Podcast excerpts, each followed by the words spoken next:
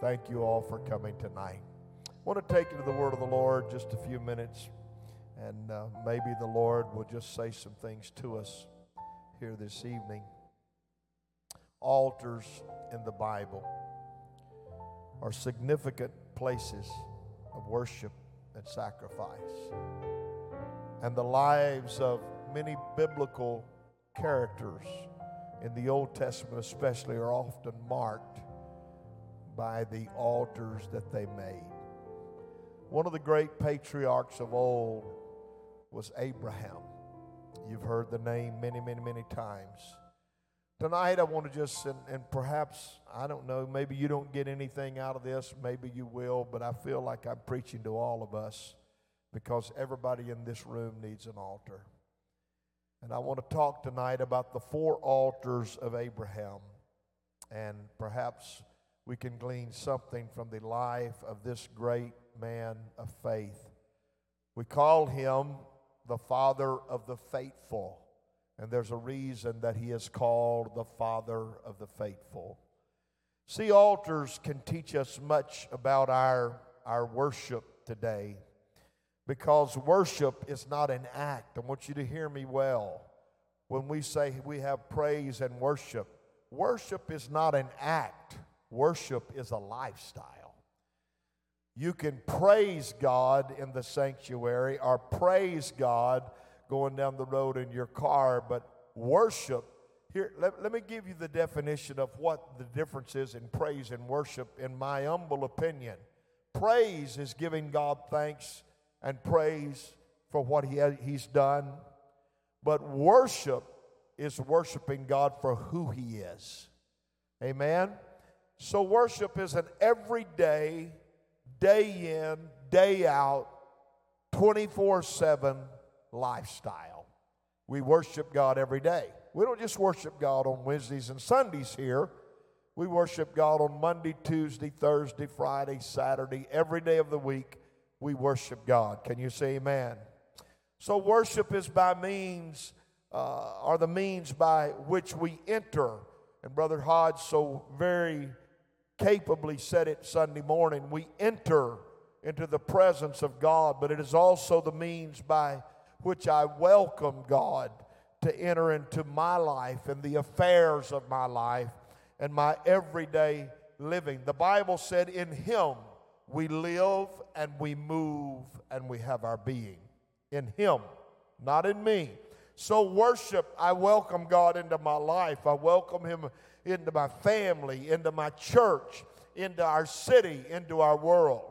We worship God and we welcome him in. You know, it's a, it's a wonderful thing to worship God because God loves worship.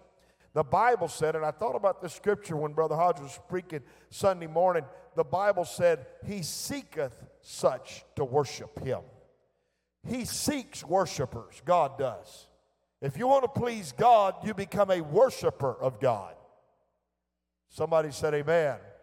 Psalms twenty-two and verse three said this, but thou art holy, O thou that inhabitest the praises of Israel. You know, we've always say, well, God lives in the praises of his people.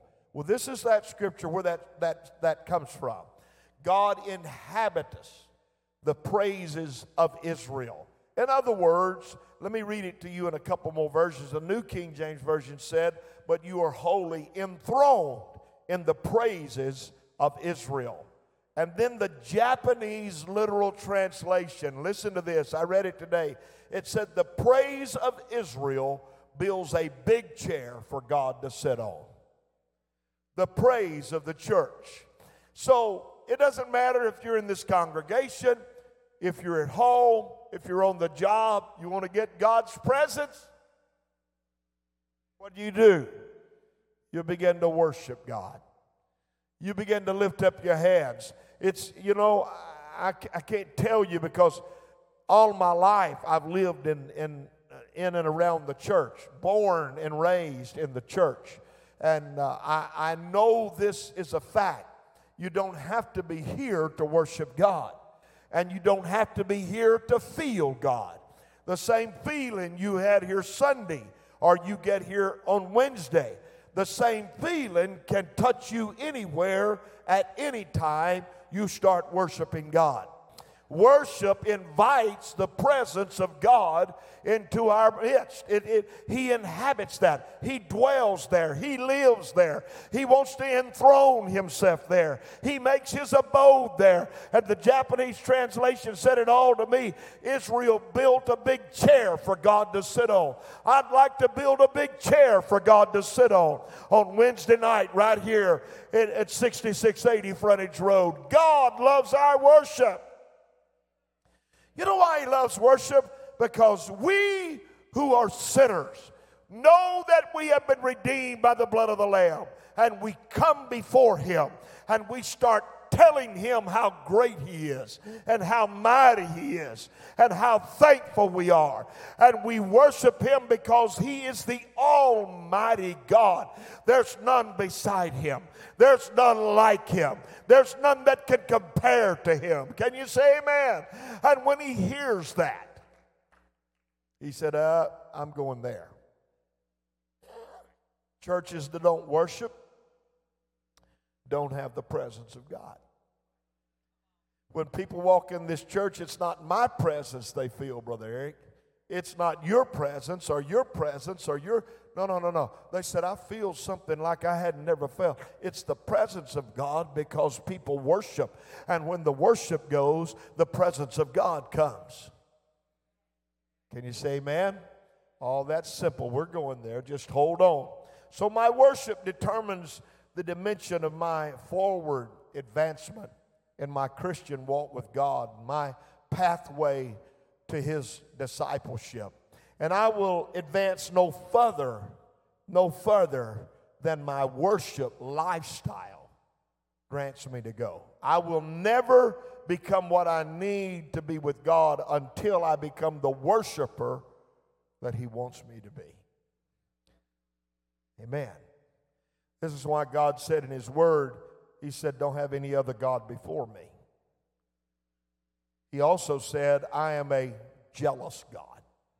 If, you, if you're worshiping something more than you're worshiping God, he's not pleased with that. He's, he's a little bit frustrated with you because he said, I want to be God in your life. I want to be number one in your life. I don't want you giving more glory to somebody else. He said, as a matter of fact, my glory will I not give to another. I won't give my glory away. He's, he's, he's, he's very plain in the scriptures, in his word, about he wants to be God, and he is God. And let me tell you, he can destroy all other gods in your life with just one breath or one snap of his finger because he is the Almighty. Somebody said amen. So, in our worship, we need, or, or, let, let me just put it this way. We have an unalter, unalterable need for an altar. You got to have an altar in your life. We find, and I teach this church, and especially for you new ones, I want you to hear me tonight. You find God at an altar, you keep God at an altar. The altar is no place of shame here. Amen? I am never ashamed to go. I may preach a sermon and be the first one on the altar. I've done it many times. Because when you preach best is when you preach to yourself. But the altar's no shame here. Everybody say this with me. Never be ashamed to go to the altar. Because all of us are just human beings, and the altar is where we meet God. It's where we met him, and that's where we keep him. That's where we repented one time. That's where we keep repenting. That's where we worship one time. That's where we keep worshiping. Abraham had some altars in his life. He had, he had four especially that I want to talk about tonight. And the first one of them, you'll find a scripture in Genesis chapter twelve. And I'll read verses six and seven. But the first one of them is the altar of salvation. The altar of salvation. The Bible said Abram passed through the land unto the place of Sichem and into the plain of Morah. And the Canaanite was then in the land. And the Lord appeared unto Abram and said, unto thy seed will I give this land. And there builded he an altar unto the Lord who appeared unto him. It's that first altar that he built, that, that it's, it's where God passed through the land, or Abraham passed through the land into that place that God said, he appeared unto him and said, I'm going to give your seed this land. I'm going to put you here. And so Abraham stopped right there and built an altar to God. When Abraham first received the promise from God, I want you to notice something. The scripture said the Canaanite was then in the land. Canaan, Canaanites rather, it, it is, is symbolic of our flesh. And when God first appears to us, we still have to rule this flesh, and we still have to overcome this flesh. And it is it is a place of salvation for us. Abraham, or Abram, should I say, was a young man in, in an idolatrous culture.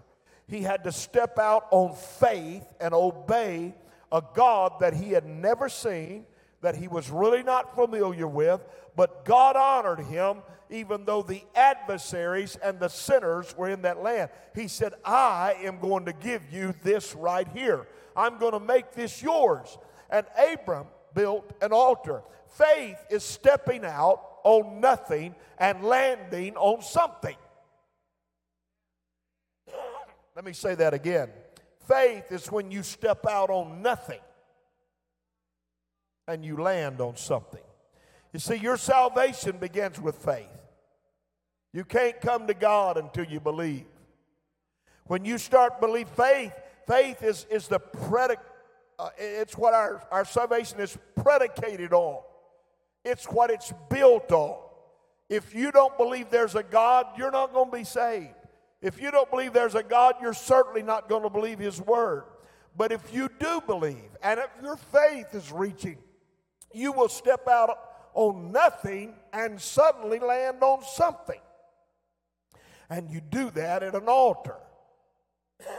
Pardon me. Hebrews eleven and six. Watch this.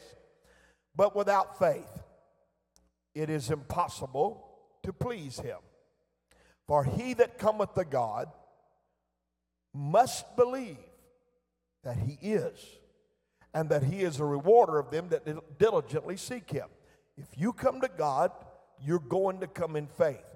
When Abram built an altar, it was the altar of salvation for him, because he was saying, God, I believe you. I'm going to stand on this. I'm going to believe this. I'm not going to stagger at your promises. As a matter of fact, if you want to know what faith really is, Hebrews eleven and one said, now faith is the substance of things hoped for and the evidence of, of things not seen. Listen, let me read it in this, in this version. Now faith is the foundation of things hoped for, and the evidence or the proof of things that are not seen. So, Abram, what are you saying? It's the day of salvation for my family. This is what God is about to give me.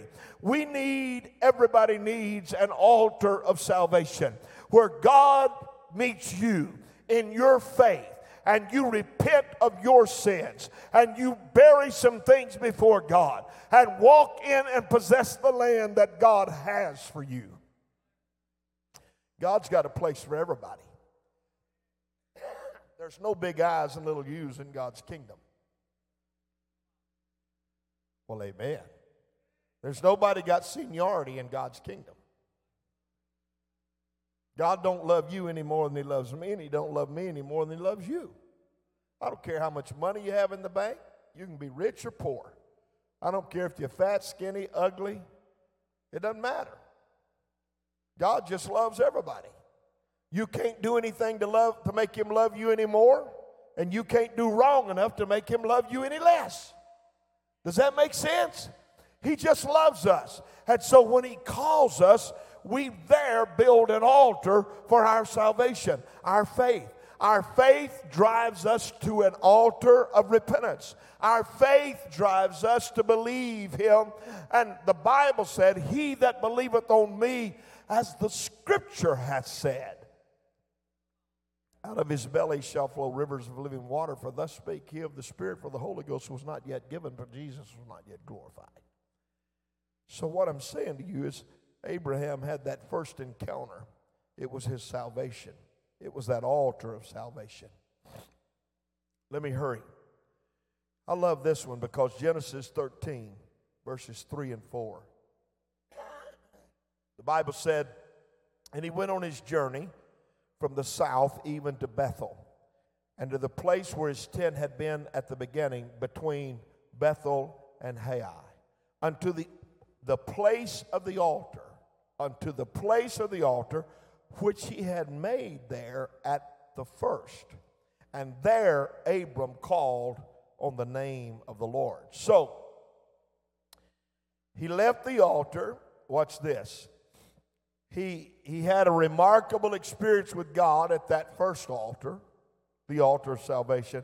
He made a trip into Egypt, a type of the world. Why? We don't know. The Bible doesn't say. We're not told. But we do know that it ended in disaster for him. He almost lost his wife there. He also found out how fearful and weak he was on his own.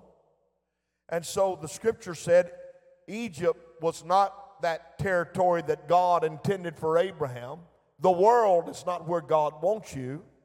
He, so watch me close here. When he finally determined to come back to the promised land, he returned to the place where his tent had been at the beginning, and he put down his stakes. This was his altar of determination. This is where he built the altar of no return. Let me talk tonight about the altar of no return in your life. Let me talk to you about the altar that everybody has to build. When you come to God, I talked last week on being, on being committed to God. And I talked a little bit about looking back. And the Bible said if you put your hand to the plow looking back, you're not fit for the kingdom of God. Anybody ever read that scripture? It, it, there's a three-word sermon in the New Testament that said, remember Lot's wife. Remember Lot's wife. Why? What did Lot's wife do? She looked back, and when she did, she turned into a pillar of salt. But every Christian must come to the altar of determination at some point in your life. What is great to me is that the altar of salvation became the altar of determination for Abraham. Because when he had his life in a, in a place of disarray, and he had to lie to keep his own, uh, his, his own wife, and his, he almost lost his wife. Let me just tell you something. It was then that he realized, I got to get back. I got to get back to where God done something for me and promised me some things. He, he gave me a promise, and so he came back. This is an altar every Christian has to have, because our arrival there doesn't mean that we won't have any more trials, we don't have any more tests, we don't have any more stumbling.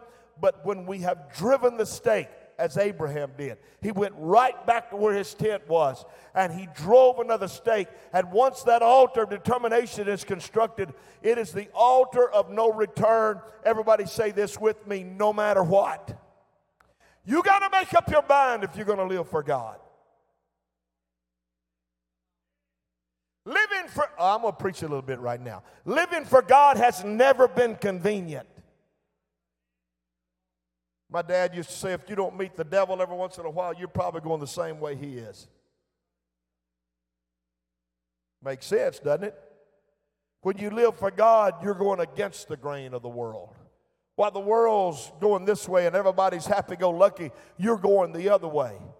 I read somewhere, I read somewhere, and I think it might have been the scriptures, where it says, narrow is the way, and straight is the gate, and few there be that find it. Now, few, you say, well, what do you mean, what do you mean one hundred fifty? Now, look, do you know how many billions of people upon the face of this earth, even right now, and how many have already gone on? Let me tell you, heaven's going to be a very populated place, but it's going to be few compared to what has lived upon the face of this earth. But here's what I am telling you. When you make up your mind, when you decide you're going to build an altar and drive a stake, and you're not going to go back, I'm going to tell you, trials can't turn you around. Tribulation can't turn you around. Sorrow can't turn you around. Even stumbling can't turn you around. Defeat can't turn you around. You are on your way to heaven, and you won't give up. I wish somebody just shout, I won't give up. Hallelujah. See, those who refuse to build that second altar, inevitably, they end up backsliding and away from their very first love. You know why? Because it's just kind of, well, you know, I don't know if I'm going to make it or not. Let me tell you about me. I'm going to make it. Well, I don't know if I'm going to survive. I'm going to survive. You got to have a right attitude, and you got to build an altar and drive a stake. It's all in your determination. There's an old, old song that says, I am determined. I've made up my mind. I'll serve the Lord. Anybody ever heard this old song? If mama don't go, throw me that box again, David. I forgot my handkerchief. If mama don't go, I'll what? I'll carry on. If daddy don't go, I'll carry on. If my family don't go, I'll carry on. Come on now. You got to have a made-up mind. This is not about cliques and groups and fun. And, hey, we're in war. We're in spiritual warfare on an everyday, on an everyday calendar. Every day you wake up and the devil's trying to steal your soul. Every day you get up, you got to fight spiritual things in this world. But let me tell you, I'm like the old song, I am determined. There's another one that said, I got my foot on the rock and my mind's made up. Hallelujah. You can't turn me. I don't care what you say. You can't turn me. I don't care what you do. You're not going to turn me. I read the back of the book and we win. I got in the back of the book and I'm not a defeated man. I'm on the winning side today. Anybody believe what I'm preaching here tonight? I'm building my altar and driving my stake.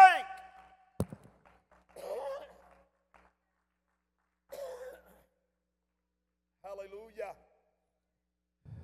I've decided to follow Jesus, and I won't turn back.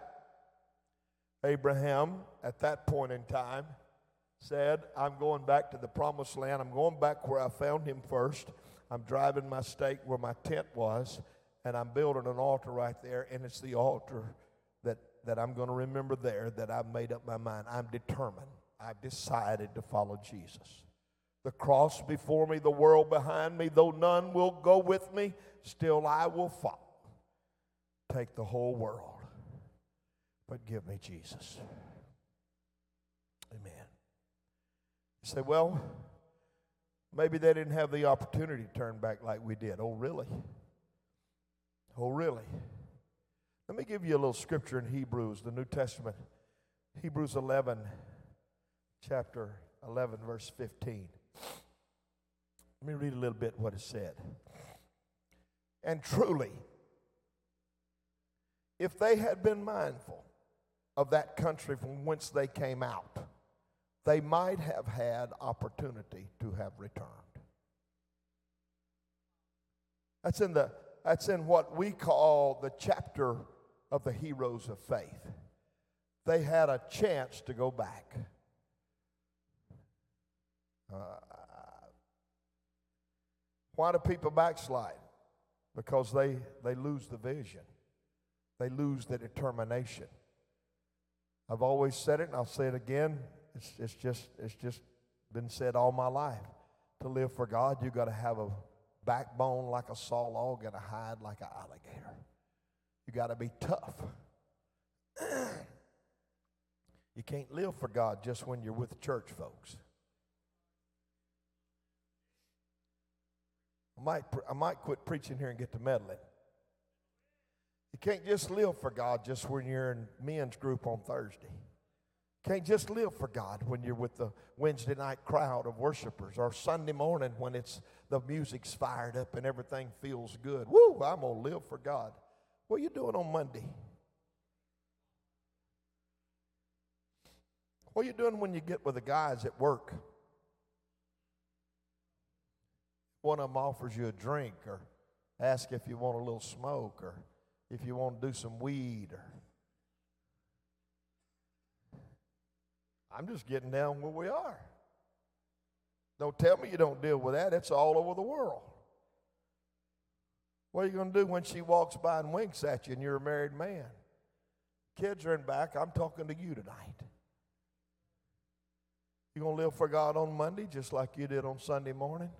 Or is your shout gone? You better build you an altar of determination, because the Bible said they had opportunity to go back. But now, haha, let's read the next verse. But now, watch what it said. But now they desire a better country, that is a heavenly. Wherefore God is not ashamed to be called their God, and he hath prepared for them a city. Ladies and gentlemen, I got my foot on my rock. I, have I stumbled? Yeah. Have I made mistakes? You better believe it. I've made more than I want to talk about in this pulpit. But let me tell you right now, I am determined. I built me an altar of determination. I am going to see the face of God. I am going to hear him say, well done, by the help and the grace of the Almighty God. Ah, my goodness, you must have left some of that up here, Brother Jason. I feel the Holy Ghost in the house. Build your altar of no return. Build it in your beliefs. Build it in your convictions. Build one for your marriage. Build one for your home. Build an altar for everything that is valuable to you, and drive a stake and say, this is where I'll never leave.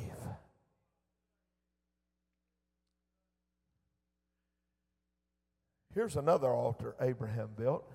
In the seventeenth and eighteenth verse of chapter thirteen of Genesis, he said this.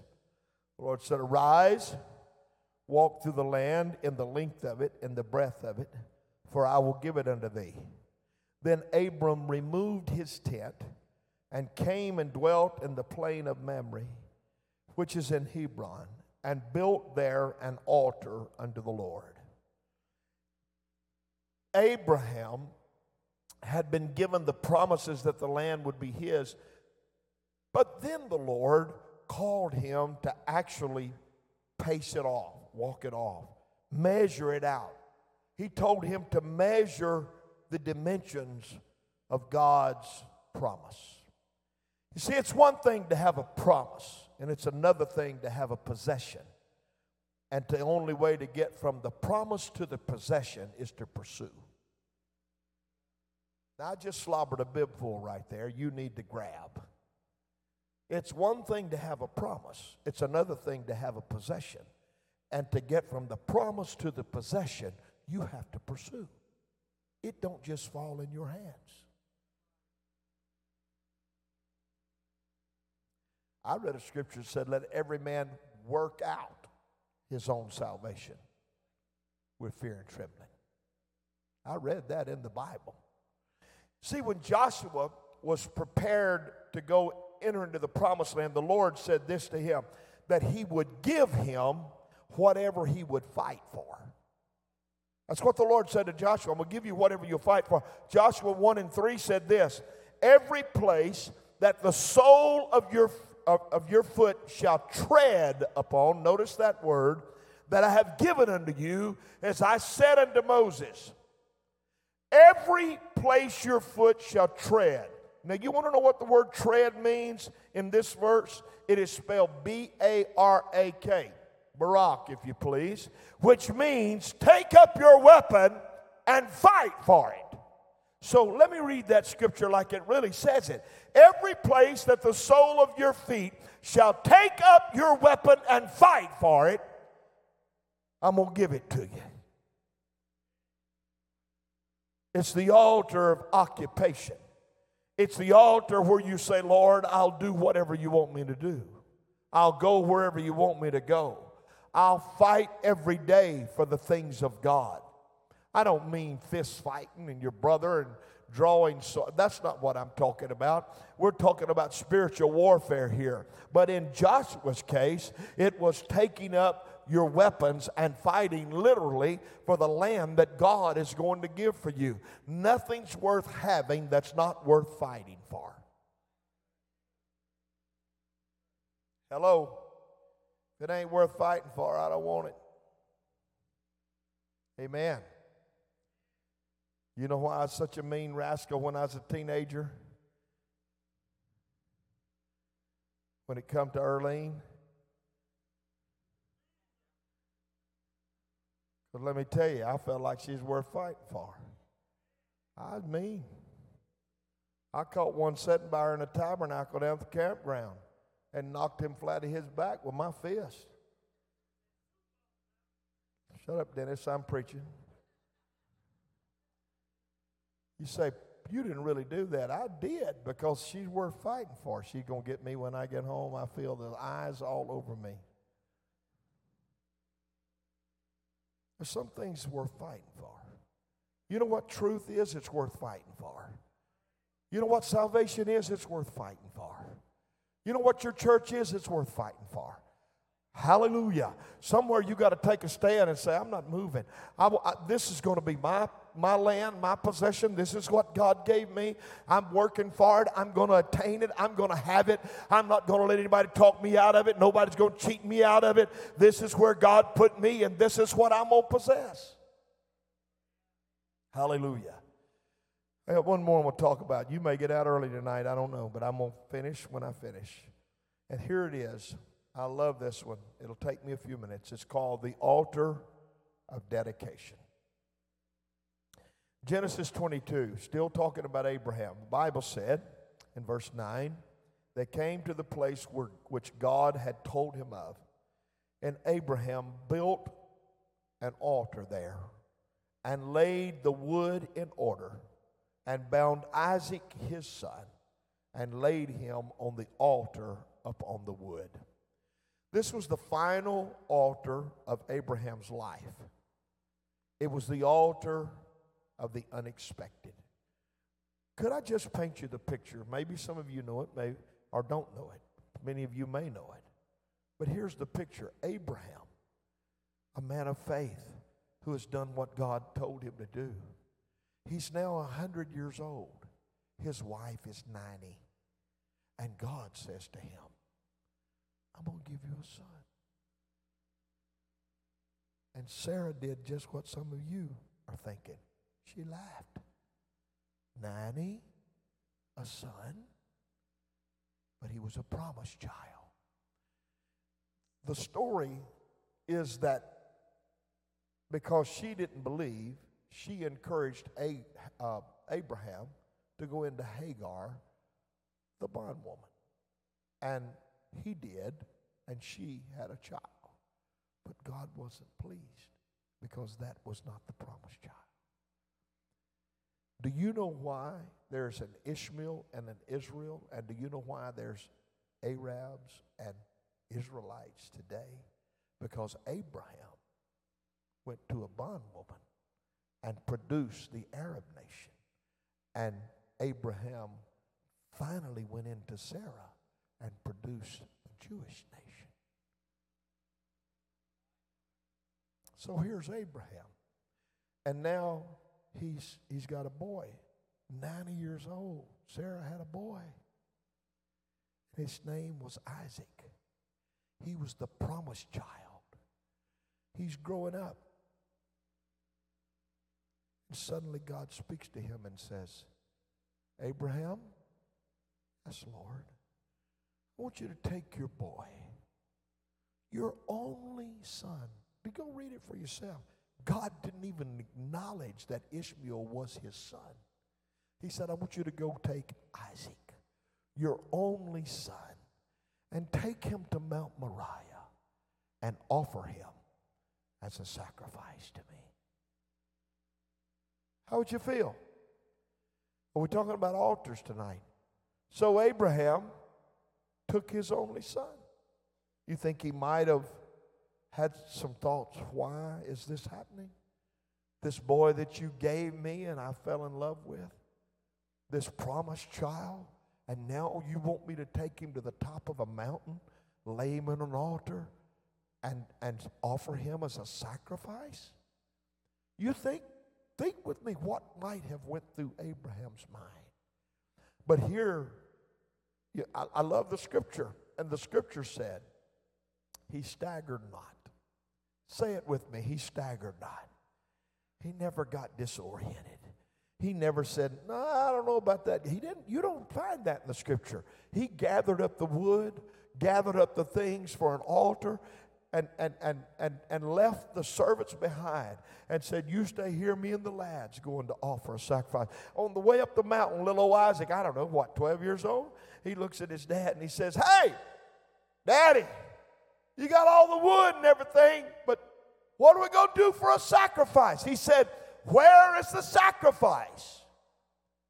Oh, you talk about a prophetic scripture. Could I, could I just pause and inject something into your mind right now? You know what Abraham said to him? God will provide himself a sacrifice. You talk about faith. You talk about a man that couldn't be moved. God will provide himself a sacrifice. And if you want to take that in the prophetic sense, he was looking for thousand years into time when God did provide himself a sacrifice and became flesh and died for the sins of we who sit on these pews tonight.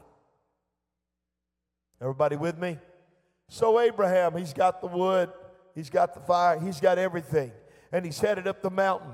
And Isaac is questioning him, Lord, Dad, Dad, where, where's the sacrifice? And, and Abraham, in his mind, it's rolling over. He don't really know, but I'm about to lay him on this altar, and I'm about to tie him up, and I'm about to set him on fire, and I'm about to offer him a sacrifice unto God.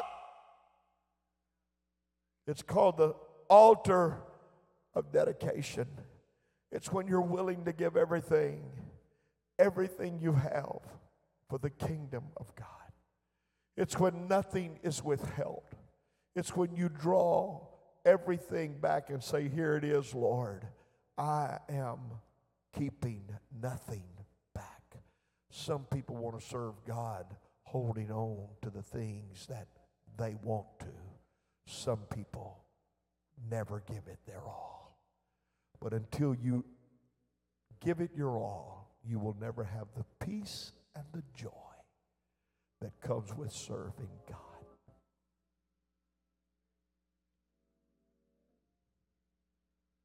So he lays him on the altar. He builds the altar. He lays him on the altar. He ties him up. The Bible doesn't record what he said. It just says that he raised the knife. It is about to take the life of his only son, according to God. And there's a rustling in the bushes. And from behind him, an angel grabs his hand. And the Lord says unto him, listen closely, because you built. He didn't say in these words. I'm going to tell you what he said in just a moment. But here's in essence what he said. Because you built an altar, altar of dedication, and you're willing to give everything. Here's what he said. Abraham, now I know. Now I know. Just wonder on this Wednesday night, I feel the Spirit of the Lord touching us here right now. I wonder how many have built the altar of dedication to where the Lord could say, now I know. Here it is, God, I will give you all. I will not withhold one thing. Here's my only boy. I built the altar of salvation. I came back, Lord, and built the altar of determination. I built the altar, oh Lord, I built I built altars all along through my life that I that I could make sacrifices. I even built the altar of occupation, and now, Lord, here's my dedication. But nothing is more important than you. Nothing. Nothing.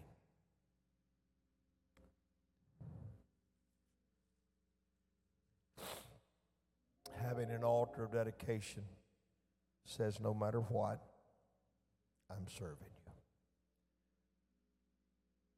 You remember those boys in the book of Daniel, the third chapter? The Bible called them three Hebrew children. Their names were Shadrach, Meshach, and Abednego. And they were ordered not to pray to their God and to bow down to the God that they had made. And they said, we're not bowing. We're not doing that. We've, we've got our own altar of dedication, and we're not doing that. I love the scripture. verse seventeen, chapter three of Daniel. Put it on the screen if you will. Here's what the Bible said. If it be so, if it be so, our God whom we serve is able to deliver us from the burning fiery furnace, and he will deliver us out of thine hand, O king. But if not, somebody say, but if not. You know what they're saying? We'd rather burn up than serve your God. Our dedication is to our God. We're going to throw it all on the table here. He's able, and he can, and he will. We believe he will. But if not, be it known unto thee, O king, that we will not serve thy gods, nor worship the golden image which thou hast set up. You're not pulling me away. I'm committed to God. I built my altar of dedication. I've made up my mind. I got my foot on the rock. I'll give him my very last dime. I'll give him my very last breath. I'll offer him whatever he wants from me. There's a song that says, I will give you all. I will give you all. If all is what you ask of me, I will not withhold. Isn't it a gracious and an awesome God that would stop Abraham that day and just say, Abraham, it was a test. I know now. It was just a test. Sometimes we don't realize that we're in the test. But you realize this tonight, that if you build an altar of dedication and you make up your mind, you'll pass the test. You'll pass the test. See, here's the deal, and I heard he'll close. You got to pass him when, I mean, excuse me, you got to serve him when the when the house is all in order, when the car's running, when the kids are all well. You got to serve him when you got paychecks coming in and there's money in your account. You got to serve him when when you're blessed, but you also got to serve him when there's no food on the table. And you got to serve him when there's no gas in the car. And you got to serve him when you can't pay the car note. You still got to serve him. You can't ever waver. The promises of God, listen to me tonight, are yea and amen. That means that God will not default upon his promises, whatever he said. And you know what he said? I feed the sparrows of the air. I, I clothe the lilies of the field. I can take care of you. You take care of me, and you worship me, and you give me your very best. Jesus in his Sermon on the Mount, and I close with this. Here's what he said. Seek ye, say it loud, seek ye first the kingdom of God and all of these things. And he just got through talking about food, clothes, raiment, all of these things. That's why when you serve God, you have to make no apologies, because the blessings of God will come upon you. Someone made some statements just a few days ago. They don't bother me with their statements. Let me tell you something. All of my life, my mama's sitting here right now, from the time I was old enough to know what it was, every dollar I make, Donna, a dime of it goes to God. From the time that I was born and brought into the church, everything I do is predicated upon God. Nothing is second in my life when it comes to the kingdom of God. I'm going to put him first. That's why I'm not apologizing for living where I live, driving what I drive, having what I have. You, if you wait for me to apologize, you hold your breath till you get to your car, because it ain't happening. I'm going to say, thank you, God, for your blessings on me. Thank you, God, for your blessings on me. Thank you, God, for your blessings on me. You say, well, you're robbing the church. Really? The church has, I haven't said this, but I'm about to. The church has more in its account right now than it's ever had since I've been at this church.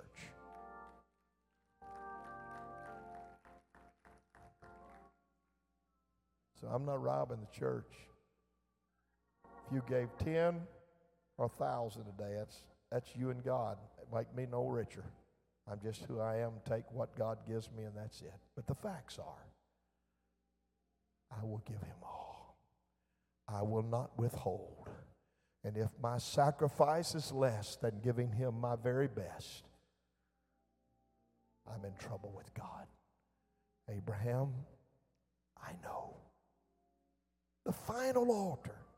God said, I saw those other altars.